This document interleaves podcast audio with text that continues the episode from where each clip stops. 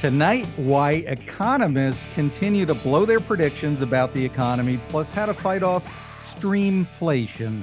You're listening to Simply Money, presented by Allworth Financial. I'm Steve Sprovach, along with Steve Hruby. Y- you know, if you read the financial headlines every day like we do, there's experts all the time saying this will happen, that'll happen. And a lot of times it makes people do something because of their advice. But I'll tell you what, I, well, first of all, this is Monday, so we want to talk about this with Allworth uh, Chief Investment Officer Andy Stout. Andy, the economists had a big miss last week with retail sales. It it it almost makes weather forecasters look like they're batting a thousand. What, what's going on? Well, economists aren't always perfect, and yes, the the old saying is that you know economic forecasting exists to make astrology look credible. So when you think about it from that perspective, it's not too surprising. But there's been big misses this entire year. Before I, I get into that retail sales number, Yeah. which is another big miss, they've been missing GDP, which is our, our total economic output of the country, Yeah, the they have. entire year. So Yeah. I went back and I looked at the average uh, economist forecast and leading up to the beginning of the first quarter, second quarter, and third quarter this year. Uh, in November of last year, they expected negative growth in the first quarter. Yeah, we were going to have a actually grew, recession right off the bat. Yep. we grew 2%. Yeah. In the second quarter, so that starts on April 1st, they expected three days earlier, on March 27th, negative 0.4% growth. Mhm. So just three days before the quarter started, the estimate was negative growth. What would you do? We grew 2.4%. Third quarter on June 22nd, so eight days before the third quarter actually began, the economists were forecasting a negative 0.5% growth. Well, we don't know where we're going to be at yet, but they've now revised their tuna higher to 1.5 percentage points. And the data that's come in so far, including last week's retail sales, shows the economy is on pretty firm footing, at least as Yeah. of the data right now. There's risks out there. There's no question about that. Should we turn to astrology for better insights, Andy? you know, I, I don't think that would be a good idea either. I think really just focusing on the long runs, you know, your your best guess uh, to go about things. But when we think about uh, last week in the retail sales, Steve, like you were asking me, Yeah. yeah, the miss was the uh, expectation that economists were thinking we'd see a, a monthly growth of 0.4%. What ended up happening was we actually grew at 0.7%. And when you look under the hood, and I was looking at this industry by industry, you know, what we saw was online shopping soared 1.9%. That was driven a lot by Amazon's Prime Day, by the way. Yeah. Restaurant yeah. sales were up 1.4%. So it shows those consumers are still willing to go out there, and that's kind of like a proxy for discretionary spending, if you will. So they're still going out there, and those two things alone. Uh, that was responsible for almost 70% of the total monthly gain. So that was a, a, a big increase from those two areas. I mean, there obviously there are things on the you know the other side of the, the ledger, if you will. Vehicle sales were down 0.3%, but you know auto loans being rates where they're being at right now, that's not too too surprising. Uh, but when we think about this going forward, I mean, there's some other things to watch because you know certainly there are risks. But yeah, the economists have been just they they've been missing a lot lately. That's for sure. A little bit more than usual seems like. Why do you think they're getting it wrong more than usual at this point in time? Yeah, so it's been an underestimation, right? Uh, and the economy is surprising to the upside. I think what they're looking to a lot is just the fact that the Federal Reserve has raised interest rates by you know 5.25 percentage points uh, since uh, March of last year. So, you know, one year, five months, we've had one of the most aggressive rate hiking campaigns that makes borrowing more expensive, and that should, in theory, slow down spending. It hasn't really happened too too much yet. Uh, I think they're also looking at leading economic indicators. These are indicators with the broad economy move. So it's not too surprising for them to be pessimistic, given that these leading economic indicators have been signaling a slowdown for quite a long time. And we even got an update to the conference board's leading economic indicator index. That's what's what followed probably uh, the most by the most people out there in the uh, in the world of economics, and it's declined on a monthly month month over month basis for 16 straight months now. The year over year change on these leading indicators is a negative seven and a half percent. That every other time we've seen anything remotely close to this, we've already been in a recession. So it's not too surprising economists are uh, coming in lower with lower forecasts. But what's really been the more surprising is that the economy continues to beat things. Uh, so when, when we put it all together, we see a strong job market, or strong enough at least, and that's supporting the consumer and yeah. that's supporting consumer spending. That's really been the wrinkle that's confused economists. You're listening to Simply Money on 55 KRC. I'm Steve Sprovach along with Steve Hruby. And if it's Monday, we're talking to Andy Stout. Andy's the Chief Investment Officer for Allworth Financial, managing roughly $18 billion from right here in Cincinnati. Um, Andy, that's the economy. And the economy and the stock market are, and a lot of people um, don't realize this, but they're two separate issues. They're related, but they're separate we've had good economic news, but three brutal weeks in in the stock market why have they been so bad over the past three weeks? And and do you see this a continuing trend or or just a blip on on a uh, recovery to come?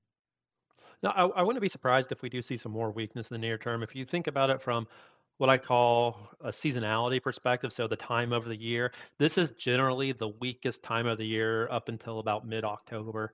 Doesn't mean it's negative returns, but just on average, it's lower returns, lower positive returns. And this is also tend to be where you see the the larger declines they tend to coincide around October. I mean, you hear about Black Monday, Black Friday, yeah. Black. I mean, it's all in the same uh, calendar vicinity. Uh, so just from that perspective, not too surprising because that does get into traders' minds and they you know move things around because of that, and that just moves the overall market. Uh, but in terms of you know what we're looking at what's causing it still comes down to a lot of uncertainty around the federal reserve what they're going to be doing especially in regards to inflation and how they're going to react to inflation. Inflation pressures have certainly been easing. There's no question about it, uh, but they're still higher than where they want them to be. So the question becomes, what will the Fed actually do about it? So let, us talk about China for a minute here. The, the average person listening might not know what's happening there. Can bring us up to speed on what's going on and why it matters to our listeners. Sure. So lots been happening in China over the past uh, week or two.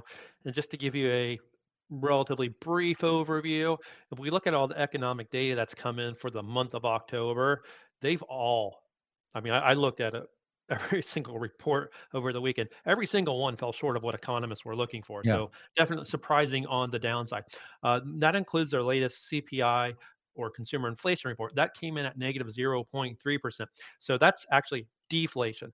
And you might be thinking, well, I'd love to see some deflation here. Well, you know, the last time we actually saw deflation, 2008. 2008. Yeah. You don't want deflation.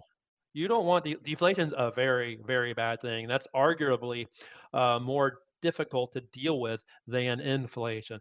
And also last week uh, on China's economic front, youth unemployment. They said they're not going to report that anymore. That's been something not because the numbers are great either. These oh, numbers no, are too last, ugly, so you're not going to report yeah. them anymore. That's certainly yeah. an interesting approach.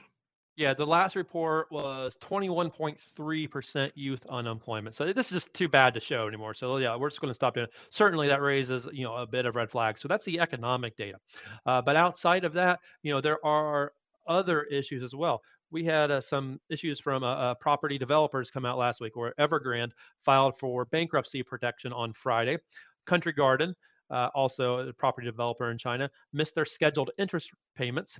Uh, and lastly, one of uh, China's what's called a shadow bank, uh, Zhongzhi, uh, they stopped. They missed some payments on some of their investment-related products, uh, which actually resulted into some investors protesting outside of their buildings over the past uh, couple of weeks. Wow. But anyways, what you can see is you're seeing missed payments, you're seeing bankruptcy. overall, this is uh, not a great sign for the Chinese economy, and that can have a ripple effect on the U.S. Make no mistake about it. They are our third largest trading partner behind Mexico and Canada.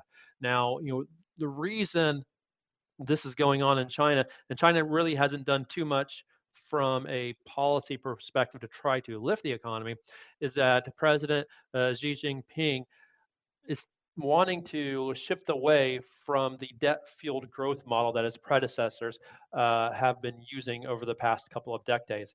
And as a result, you're seeing some weakness here. They're wanting to focus more on you know generating internal demand kind of like the US does not relying so much on the outside world and you do see them having success in, in areas like uh, you know clean energy electric vehicles. They're seeing Yeah. growth in a lot of areas. Where they're not seeing growth, and it's pulling down the entire uh, economy to a degree, is the issues in the property sector. Yeah. Do you think that approach is going to be a, a positive for them in the long run, even if it is a little bit choppy in the meantime, to say the least? It would be. The question is, can they suffer through through the volatility to get there? Well, eh, they've got some serious problems, and it, I mean, it made front page of the Wall Street Journal uh, today on on you know deflation, and I think there's a question on is this going to be ongoing deflation or was it a one month aberration? We'll we'll we'll Right. see about that. Hey, um, I I do want to move on to the Federal Reserve though. They're meeting at Jackson Hole this week, um, which I found out why Jackson Hole. Well, that's where Paul Volcker back in the 70s when he was chairman of the Fed loved to fly fish. So he said, "Let's get let's get the Fed together at my favorite fishing hole." But um, they're meeting at Jackson Hole. It's a pretty big deal, and they're going to set out policy for the next couple of months. Um, what are you expecting when Powell uh, makes his comments at the end of this week? So Powell is uh, speaking on Friday. I don't know his fly fishing schedule, um, but I'm sure he'll try to uh, mix that in there. And thinking about what Powell's going to say, I think he'll probably reinforce what I'll call a hawkish hold, meaning saying we're going to keep rates elevated because we want to keep fighting inflation. Now, th- what he might do is try to balance that by emphasizing that at least the Fed is near the end of its rate hiking campaign. Now, when we look at what's expected from the Federal Reserve in terms of you know what Wall Street expects, there's an 11% chance that the Fed will hike at its next meeting in September and about a 40% chance that they'll hike by November's meeting. Okay, but still, odds are against it. So that would be kind of good news. Great perspective as always from Andy Stout, Chief Investment Officer at Allworth Financial. Here's the Allworth advice don't worry about what you read. The team to pay attention to are you and your qualified financial pro. Coming up next, a perfect example of why you should be maxing out your 401k if you can. You're listening to Simply Money on 55 KRC, the talk station. You're listening to Simply Money presented by Allworth Financial. I'm Steve Sprovach along with Steve Hruby. Hey, if you can't listen to Simply Money every night, very next day you can get it on our podcast. Just go ahead and uh, search for Simply Money on the iHeart app or wherever you get your podcasts. Straight ahead at 643, how you can set up your kids for success even before they turn 18. All right, Hruby. So we've talked about the Supreme Court denied the Biden administration's attempt to forgive a certain amount of student loan debt. But did you know they're doing it again? Yeah, so this this is a little different. Th- this time it's, it's Not a lot different. Well, uh, these are people that have been paying for for 20 to 25 years on I an income imagine. repayment Yeah. plan.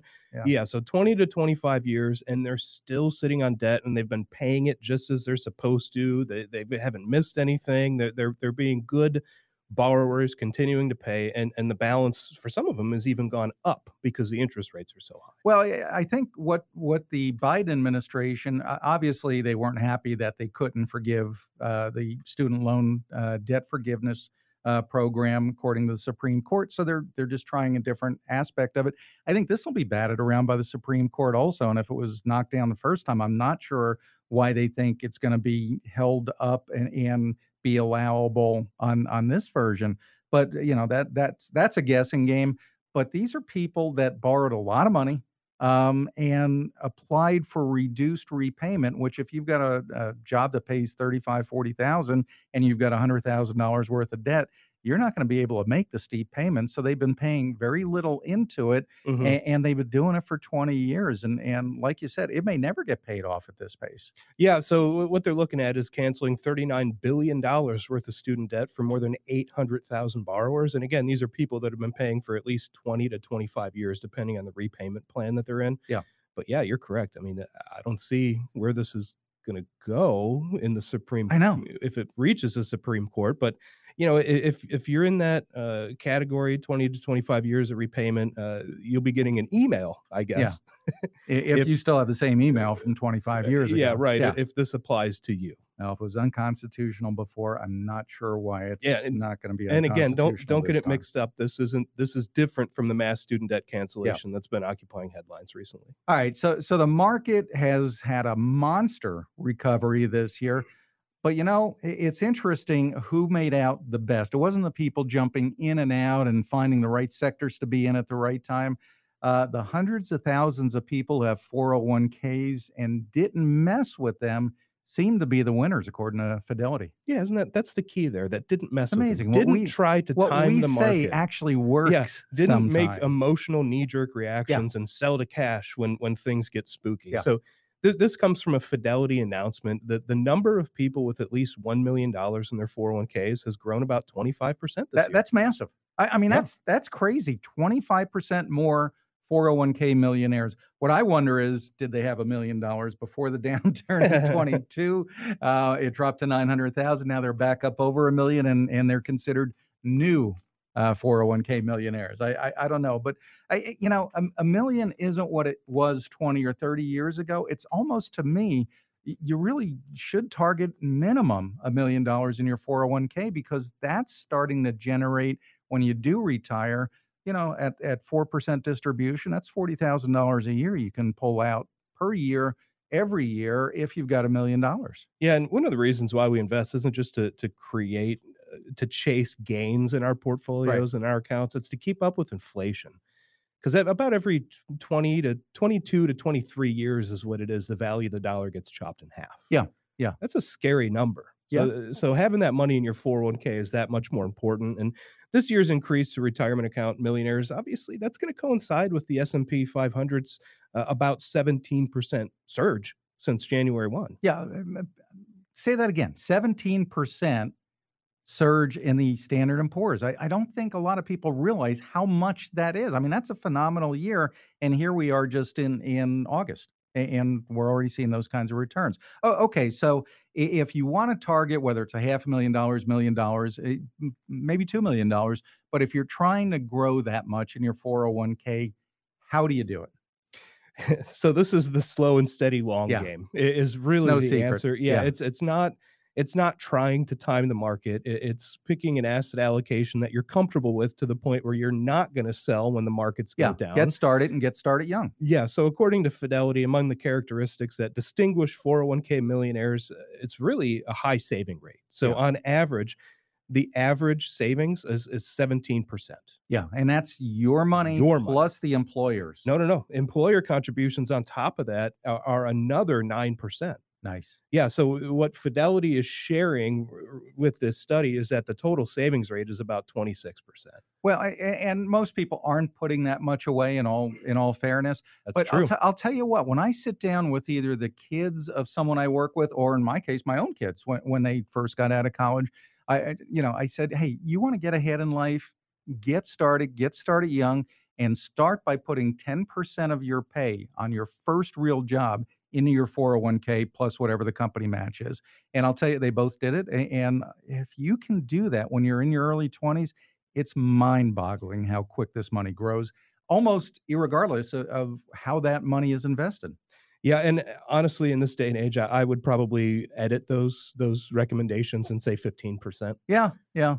You're, you're, you're going to be that much farther ahead. Yeah, I mean pensions uh, they're a thing of the past. So few Yeah. people actually get them. So making sure that you're actually saving a lot for yourself is the key here, and then not trying to time the market. Yeah. Now, now keep in mind the average age of the 401k millionaire is is 59 years old. Yeah, it's, So it takes a while. Yeah. So this is from the span of your entire career, Yeah. crushing a lot of money into your 401k, making sure that you're not letting yourself experience lifestyle creep, meaning when you get a raise, increase your contributions. Oh, that that's the way to get there. I mean, if you're only putting eight or nine percent, you get a two percent raise. Put it in there. Your take home is the same, um, but now you've got more money working for you in your 401k. You might not like it right now, but you're going to really appreciate it down the road. And you, usually, you you forget about it once you sign the paperwork to increase the contribution. exactly. Here, here's the Allworth advice: if you put as much as you can into your 401k and just don't mess around with it, you too could become a 401k millionaire. Coming up next, why a review of your password habits is absolutely essential right now. You're listening to Simply Money on 55 KRC, the talk station.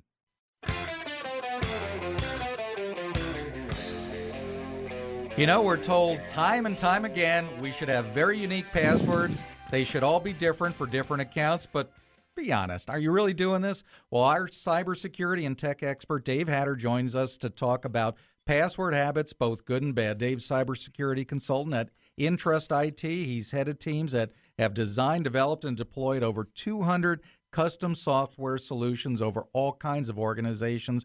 Dave, as always, welcome to Simply Money. Tell me people are getting past the password of one, two, three, four, please. Well, first off, thanks for having me, guys. And Sure. sadly, uh, sadly, Steve, no, people are still doing that sort of thing every year.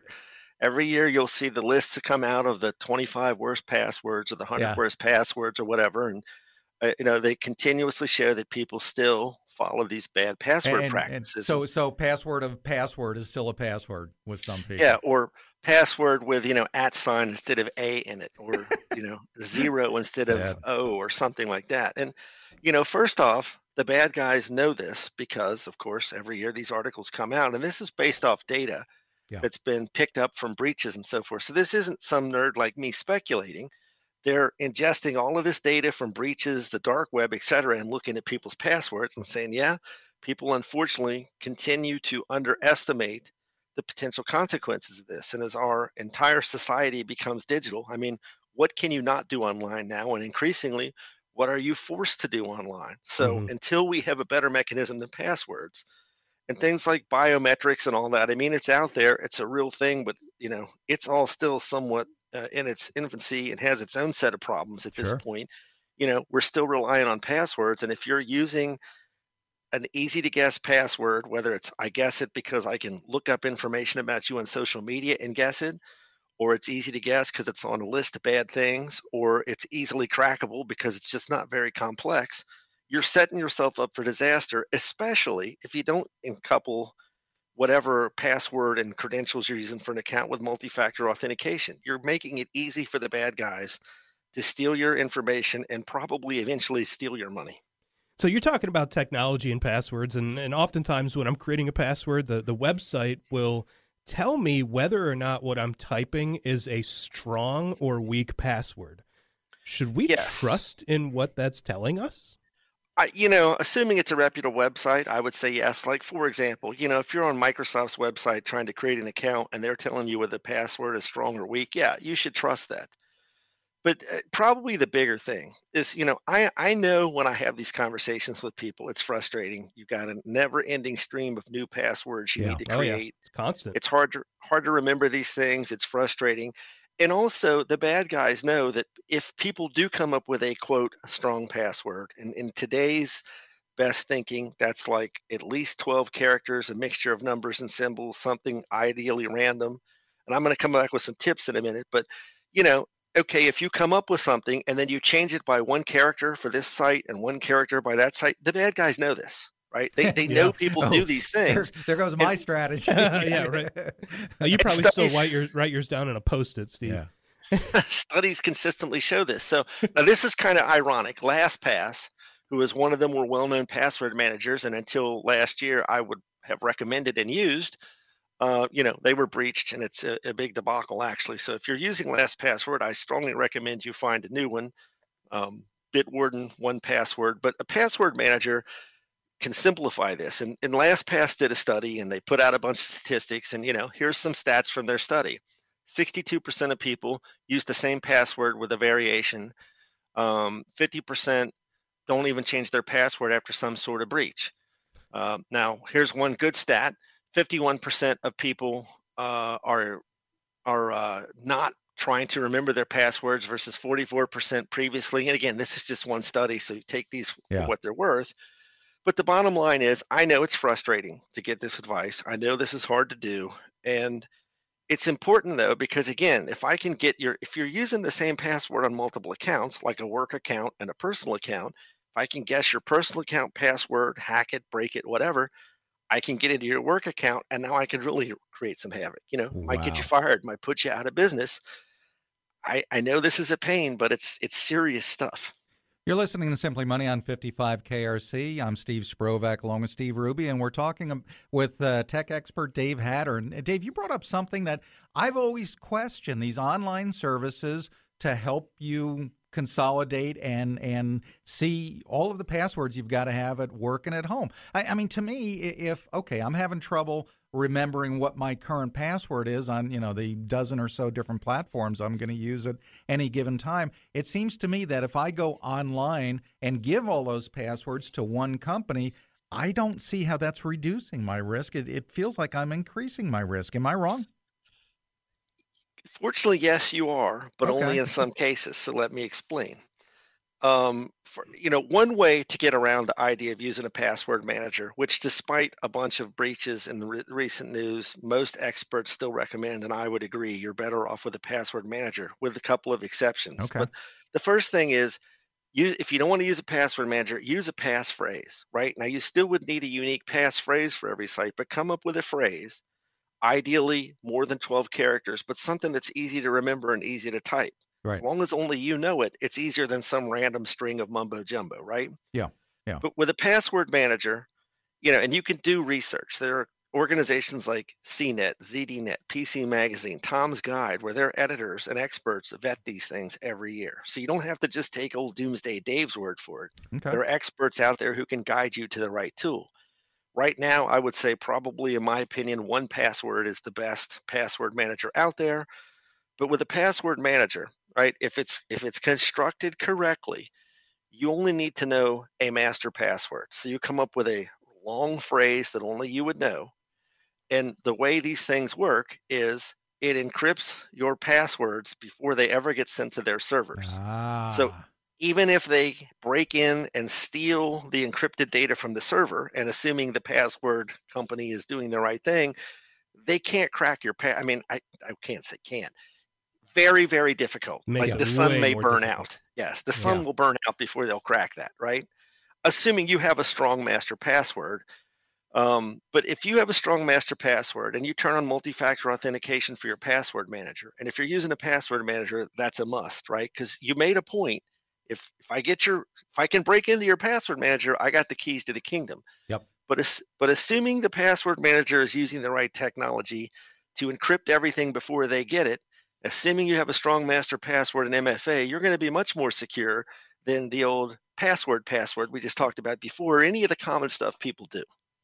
Eh, that that's great advice. Now, you know, to to kind of tie it all together for for our listeners, I'm I'm curious to hear from your perspective. What are some of the worst things you can do for a password, and, and some of the best things you can do for a password? Well, anything that I could guess about you, or remember, bad guys, especially in like third world countries where they don't have jobs and money but have internet access and time on their hands, have an unlimited time, and any money they can steal from you is a win, right? Yeah. Mhm. So, you know, they know people will use things like password with the A replaced with an at sign. They know people will use their wife's name, their dog's name, their kid's name. If I can go to your Facebook page, figure out where you went to high school, you know, what's the mascot of your high school team, what's your favorite sports team, et cetera, right? In many cases, that information is publicly available about people because they post it out there. And then you're using anything like that or a variation of it for a password. Bad guys know this, right? So maybe don't answer some of those uh, questionnaires online and on on Facebook. don't answer those questionnaires online or, or conversely don't use any form of that as any password for any account especially if it's a sensitive account like your bank account. You know the hardest passwords to crack are something that's completely random and one of the benefits of a password manager is let's say i wanted to set up a new account with allworth right? I, you've got my financial account. With something like 1Password when i go to create my account and it wants a new password i can have it generate a password literally up to 256 characters uh, characters of random mumbo jumbo. Right. That is that is unbreakable. Yeah. Totally unbreakable. But I don't have to remember it because the password manager remembers it for me. I just need to know my master password and have my MFA turned on. Okay. So Does that make sense? yeah, it makes a ton of sense. So so your your best tip: use a password manager. Is that Yes, the- with because multi-factor authentication. yes, with multi-factor authentication, because then I can create a ridiculously strong, unique password for every account. I don't have to remember them. They're good password managers. It's all encrypted. I can use it on my phone, my tablet, my PC. So the passwords are with me wherever I need them, whenever I need them. And all I need is the one strong, unique master password and MFA. great advice? just makes Great advice life as always from Dave Hatter, IT consultant, cybersecurity consultant at Intrust IT. You're listening to Simply Money on 55 KRC, the talk station.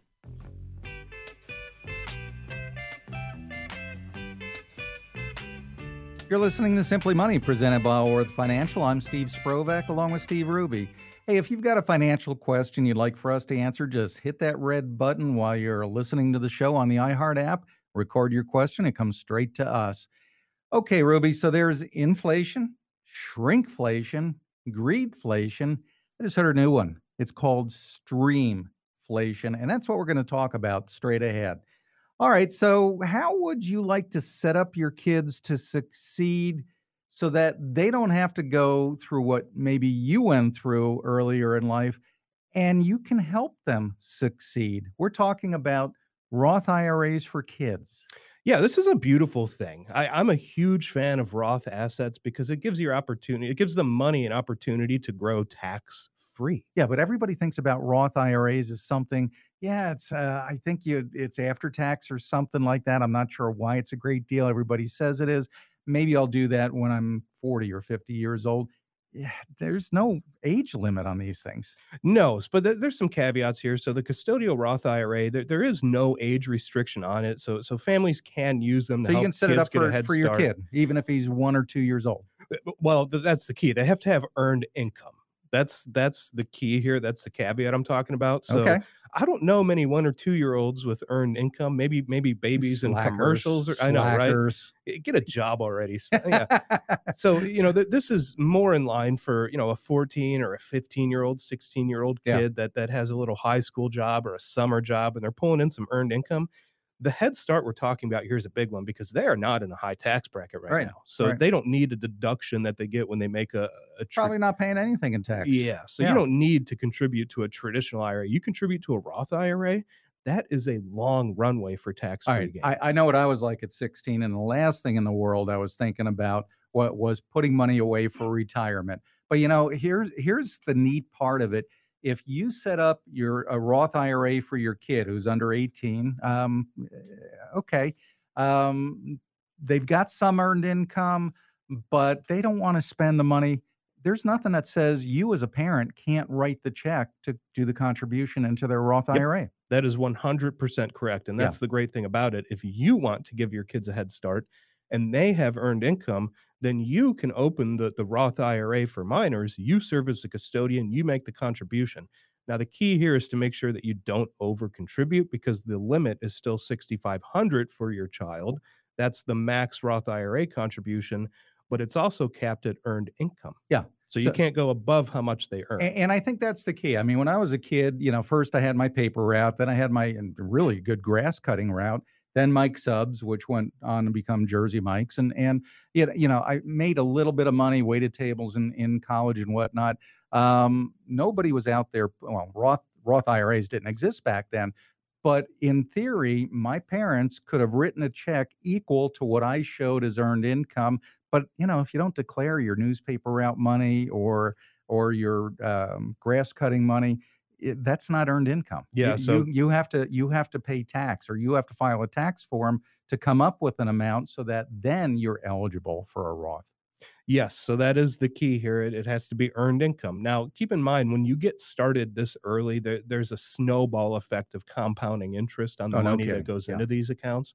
And a snowball effect on tax free gains is wonderful. I'm all about finding ways to poke Uncle Sam in the eye with a stick. And Yeah. this is one of them.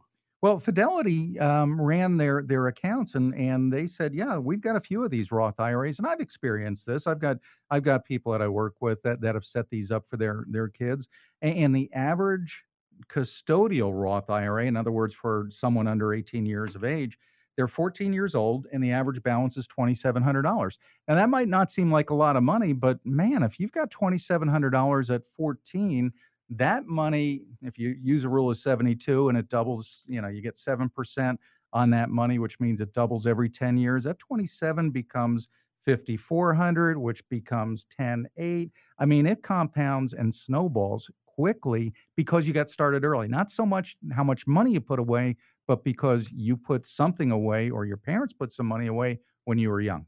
Yeah, absolutely. And, and remember that your child doesn't actually control this account. The, the custodian, until they're 18. Yeah. yeah. in this situation, you maintain the assets, you make the investment decisions. Once they reach the age of majority in their state, which is usually 18 to 21, that's when the account moves into their name and then they can do whatever they want with it. So that's something you got to be mindful of too. Here's the Allworth advice opening a Roth IRA for your kids can get them started early on their road to financial independence. Coming up next, how to fight against streamflation. Yep, streamflation. You're listening to 55 KRC, the talk station. You're listening to Simply Money, presented by Allworth Financial. I'm Steve Sprovach, along with Steve Hruby. Okay, first there was shrinkflation, then there was greedflation, now streamflation. Explain what that is. Average cost of watching a major ad free, that's the key, ad free streaming service has gone up nearly 25% in about a year. Yeah, they're raising rates massively on I hate it. Well, Oh. Netflix just raised their rates a bunch and and they're trying to find where the breaking point is. I'm kind of there already. You don't even know how many you have, I bet. Yeah, we were just talking about Yeah. that. So th- these numbers they came out from a Wall Street Journal analysis, and, and at this point, customers are either going to have to pay up or switch to a cheaper and more lucrative ad-supported service. So if you want to keep these streaming services Yeah. with no commercials, you got to pay more. And and what we were just talking about, I I have an eight-year-old daughter at home. And you know, there's something that she might want to watch and doesn't have access to it. And before I know it, now we have a new streaming subscription that my wife has started so that my daughter could watch something. Do you want a screaming kid or are you willing to pay five bucks a month? I- Yeah. I mean, that's what it boils down to. know? Yeah, and, and and that's the reality of the situation here. And I honestly, I don't even know how many of them I have because of that. I know the That's ones that. I have, but there's some that Yeah. just kind of show up. Yeah. And, and now they're Well, you said something that's kind of interesting be, because uh, what you said was okay, they're raising prices for ad free streaming, but it's a win win for the streaming services because if you say, nah, I'm not going to pay that, I'll take a few commercials, the streaming service actually makes more money on The the, commercial commercial, package. package, Mhm. than if you pay more for not no commercials. I hate that too. I know. because we, we have to give them, you know, eh, they're getting more money and we're the ones suffering through the commercials, even though we get to pay a little bit Yeah. less. And I don't know how we got there. I mean, well, a little bit over time, but I I, I know when I was growing up, mortgage payment, car payment, a- and the only other payment every month was your telephone, and that was literally a buck or two a month. Now we've got very expensive cell phone packages and TV that used to be free until cable came along. Now has gotten expensive with cable, and on top of that, streaming services on whatever cable package you've got. This is serious money. Yeah. So how to spend less. So subscription options with commercials, uh, we we brought up they they are a better deal, but there's also you know some credit card cash back offers, uh, American Express card. I got to pay more attention to those offers. Yeah, you can take advantage of several of these offers. For example, it's four ninety nine for Peacock Peacock subscription, and and you know They'll credit it right back on American Express if you take them up on their deal. Exactly. Yeah. Um, one of them, Verizon, recently started offering mobile phone customers a discount, um, combined with subscriptions for Netflix, Paramount Plus, and Showtime at twenty six bucks a month. If you did that separately, that's about thirty two dollars. So there's there's ways to kind of nickel and dime and save a little bit there. Good call. Hey, thanks for listening. Tune in tomorrow. We're going to talk about why you should be compelled to review your insurance policies. You've been listening to Simply Money, presented by Allworth Financial on 55 KRC, the talk station.